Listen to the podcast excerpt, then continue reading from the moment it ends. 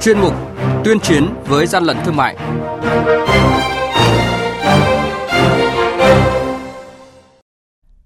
Thưa quý vị và các bạn, cuối năm là thời điểm nhu cầu tiêu dùng hàng hóa của người dân tăng mạnh.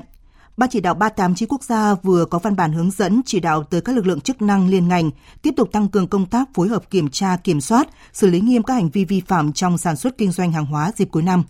Nội dung này được phản ánh trong chuyên mục tuyên chiến với gian lận thương mại ngay sau đây. Hàng nhái, hàng giả, hậu quả khôn lường.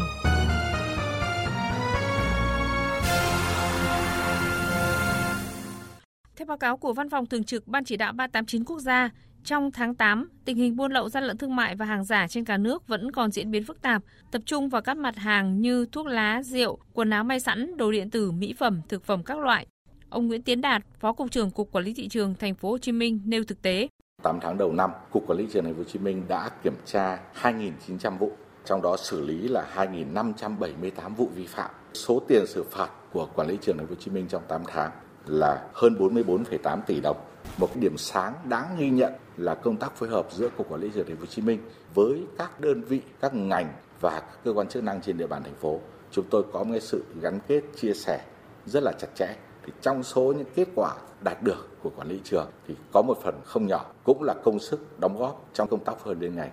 Xác định công tác đấu tranh chống buôn lậu gian lận thương mại và hàng giả là nhiệm vụ chính trị quan trọng, Tổng cục Quản lý thị trường chỉ đạo các cục quản lý thị trường cả nước tăng cường công tác kiểm tra những khu vực tập kết hàng hóa gần khu công nhân, các chợ đầu mối, những địa bàn hàng hóa trọng điểm, đồng thời phân công nhiệm vụ và xác định rõ trách nhiệm quản lý, kiểm soát địa bàn cho từng đội quản lý thị trường, xây dựng phương án tổ chức lực lượng, phương tiện, tăng cường kiểm tra kiểm soát các mặt hàng tiêu dùng nhiều trong dịp Tết nhằm đảm bảo ổn định thị trường.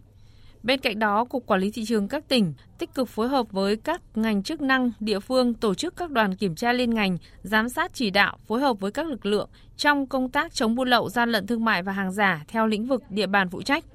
Tổng cục Quản lý thị trường chỉ đạo các đội tăng cường bám sát địa bàn quản lý nhằm phát hiện, ngăn chặn kịp thời những đối tượng lợi dụng để đầu cơ găm hàng ép giá, đưa tin thất thiệt nhằm đẩy giá lên cao để kiếm lời, gây bất ổn thị trường.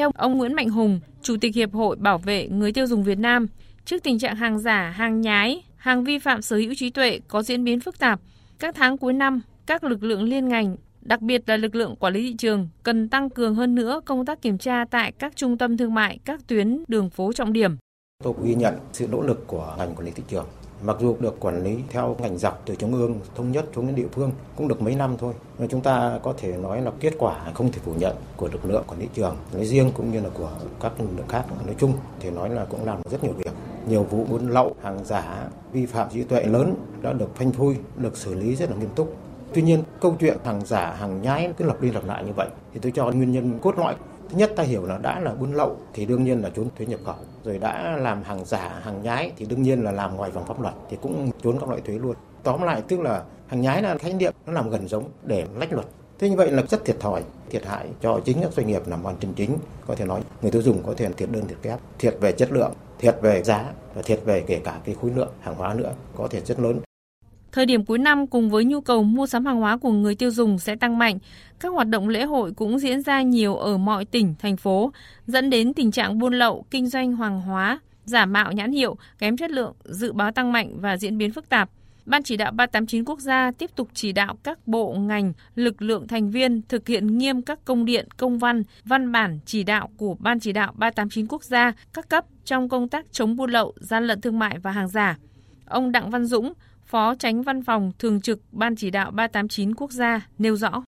Để triển khai thực hiện có hiệu quả kế hoạch đấu tranh chống buôn lậu, gian lận thương mại và hàng giả thì uh, Ban Chỉ đạo 389 quốc gia và Văn phòng Thường trực Ban Chỉ đạo 389 quốc gia đã tổ chức nhiều hội nghị tập huấn đào tạo về chuyên môn nghiệp vụ nhằm nâng cao trình độ chuyên môn nghiệp vụ cho các lực lượng chức năng để nâng cao hiệu quả đấu tranh chống buôn lậu, gian lận thương mại và hàng giả bảo vệ quyền lợi người tiêu dùng cũng như môi trường đầu tư kinh doanh và tăng thu ngân sách cho nhà nước.